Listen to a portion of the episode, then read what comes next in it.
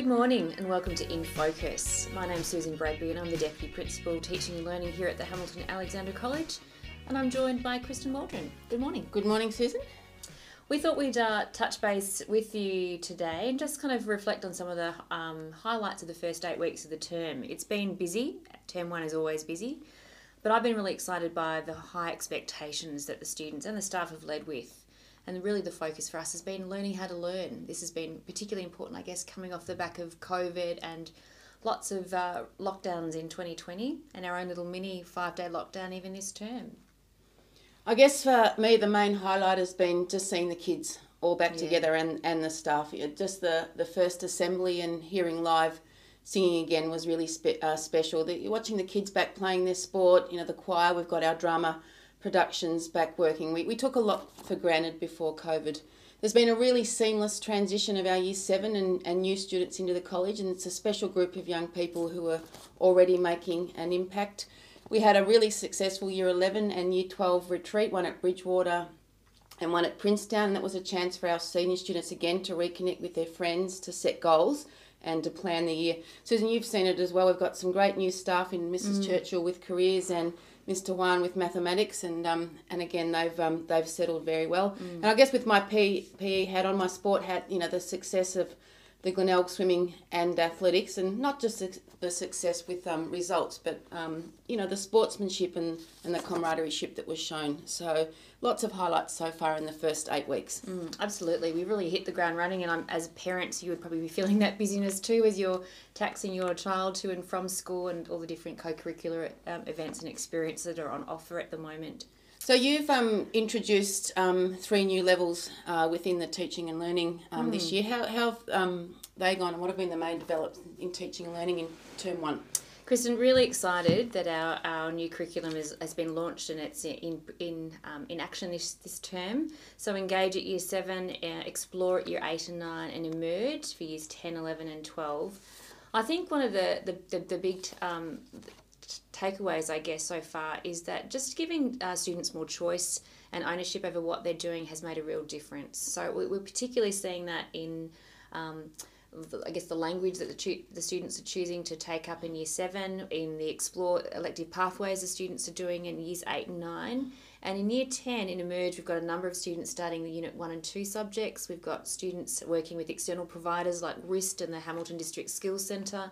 Um, and through uh, that Emerge program, uh, under the guidance of um, head of senior years, Helen Ryer, students are just um, developing their leadership, thinking about their career. There's just lots of things going on, and it's I think that variety is very exciting. One of the um, the highlights for me, though, I think at year eight and nine, we've got a, a small group of students doing an independent research project. Students who are investigating aerodynamics and drones, others looking at um, elite sports uh, women and um, how you access that as a country student. Um, other, other students looking at the impacts of social media on mental health. So, a real range of topics and areas of interest, and we're giving our students the opportunity to explore those, which I think is really exciting. What about well-being, Kristen? What's happening in your space? Well, within our um, staff, we um, we're looking at introducing growth coaching to our wellbeing team, and it's just a, a different um, method of communicating, um, helping um, upskill our mentors that will then in turn be able to have some um, conversations with our students in terms of goal setting and, and helping kids reach their potential. Um, I, one of the bonuses to come from COVID is, I guess, the number of un, online resources and options for students to seek mental health support. And um, Kate Couchman puts a lot of that information out through the newsletter, and I'll um, you know just reinforce to parents if you can to, to do read that newsletter each week. There's um, information from the principal around teaching, learning, and wellbeing around our boarding house, and often often some great information there. We upskilled last week another 11 staff in mental health first aid training, and we're hoping to train all our year 8s and 10s. So we have now on site 15 staff that are, do have a mental health first aid training. They're able to recognise, I guess, signs early. Um, pick up students that may be struggling and, and help them connect with the right, right the right resources. And our year eights and tens will um, will do the, the youth mental health first aid training again, just being able to support their peers if they think they're um, they're struggling.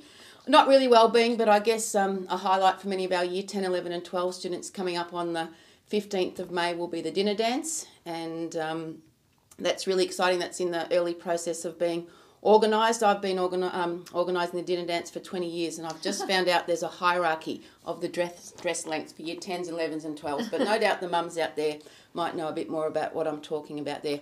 Um, Susan stressed at the start around high expectations for academic studies, and um, I'd like to thank the parents for their support around reinforcing the high expectations around um, hair, uniform, and jewellery. Um, we we take pride in our uniform, we take pride in our school, and we need to work together to ensure um, all our student body are supporting the values of the college. Mm. So, um, yeah, I guess they're there in, in seven weeks. It's been a, a busy um, time in wellbeing. Mm.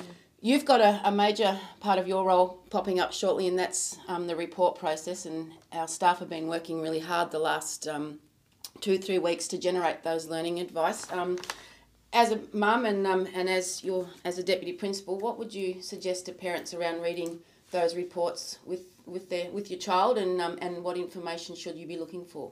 Great question, Kristen. Um, look, uh, the reports are really important um, for both the student, I think, and, and for you as parents too, just to check in to see what progress has been made. It's all about progress. Um, so those reports will be released to parents via PAM on Thursday, the 25th of March. Um, you can download that and read it online or print it out um, at, at, at home. And we would really encourage you to work through that with your son or daughter and just have conversations around, um, you know, noticing any trends and patterns in the learning advice comments made by subject teachers, celebrating the wins, the highlights, the achievements. Um, and there may be some, uh, some significant differences from 2020 moving into 2021. Um, be kind, be patient too. Obviously, the transition to year seven, there's a higher expectation for homework and engagement and just organisation. So at year seven, you know, they're learning how to learn and setting up those good routines, and we want to see that reflected in the comments made. Um, often reports are a place too that will just highlight areas of concern, and they might be something that you highlight and um, take up with your the child's mentor or even the subject teacher at the student parent teacher interviews that are follow on in week 10. So I would encourage you to, as, as a flow on effect from reading the reports, to actually um, make a time to, to meet with the subject teachers um, to discuss um, further in more detail um, what's been going on in terms of the learning. And the other big area for you in terms of organisation, particularly for our seven and nines, is the NAPLAN testing. Absolutely. So um, you would be familiar uh, with NAPLAN. It's been going on for many years and being uh, a hotspot in the media, uh, even at the moment. There was no NAPLAN in 2020, but in 2021 uh, it will happen in May in term two. But we do uh, uh, practice that. So next week on the 25th of March, there's a, a designated coordinated practice day throughout. Um, every school's doing this. Um, so we're going to give uh, year sevens and nines, and in the junior school, the year threes and fives, the opportunity just to be familiar with the technology, the platform, the style of questioning. So they'll have an opportunity to do that. Um, it'll take uh, a couple of periods that day and they're required to have their laptop fully charged with them and a headset or um, AirPods or something too so they can listen to things as well. So there's still lots going on at the end of this term. Kristen, what are some of the key dates and things that parents, students just need to keep in mind as we close off the term? Well, firstly, um, the Easter service, and that's um, 31st of March, the final Wednesday of term. And sadly, with the COVID restrictions still in place, we, we can't go to the Presbyterian Church um, like we've normally been able to. So we will run our Easter service in the Simons Auditorium, and um, sadly, parents um, and external visitors will not be able to attend that. But we will stream that to all parents, and that's a, a really special part of our um, our school program and um, a nice way to finish the term term off. The Unite experience, um, obviously, um, COVID again has impacted our ability to travel internationally, particularly to China.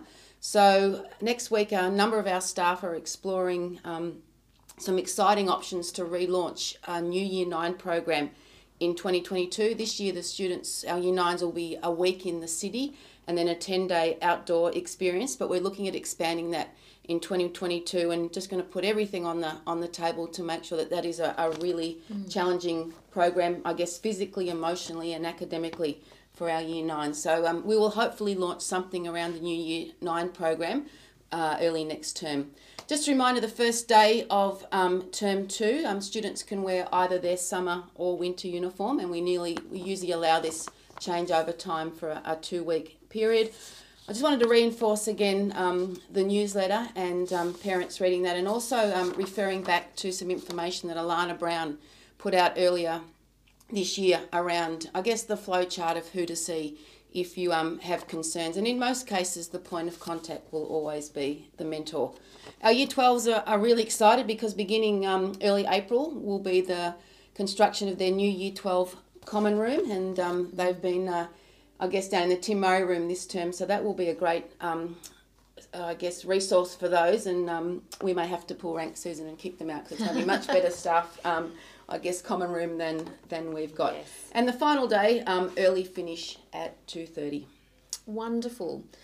So, only a few weeks away. So, look, thank you for joining us today with In Focus. Just to finish off, we thought we might share with you some of the things that we're reading. Kristen, what are you reading and listening to at the moment? So two books on the go at the moment. I'm um, reading, ploughing my way through Barack Obama's Promised Land. It's a, a, a very long read, but um, you know a very interesting one and, and one that I would recommend. And one also on women and leadership. You know, it's on real lives, real lessons. Um, Julia Gillard, Jacinda Ardern. So again, um, finding some some great information from that. And you're a prolific reader. Where do you begin with what you're listening to and reading to at Oh, the well, moment? I, I'm reading a book quite slowly, and I shared that with actually our, our student body at Assembly a few weeks ago. I'm reading a book called Phosphorescence by Julia Baird, who's a, a journalist, and it's about awe and wonder and taking time out to reflect and review the important things in life. If you haven't had a, um, got a copy, I would encourage you to take a, take a look at that one. Thank you so much for joining us in Focus. It's been a pleasure to be able to share your car ride home with you. We hope you tune in next time. Please, uh, if you've got ideas for uh, topics perhaps that Kristen and I can discuss or bring to your attention as a, a broader uh, college community, we'd love to hear from you. So please touch base with us, reach out, and we look forward to uh, meeting with you again in Focus soon. Thank you. Thanks, Susan.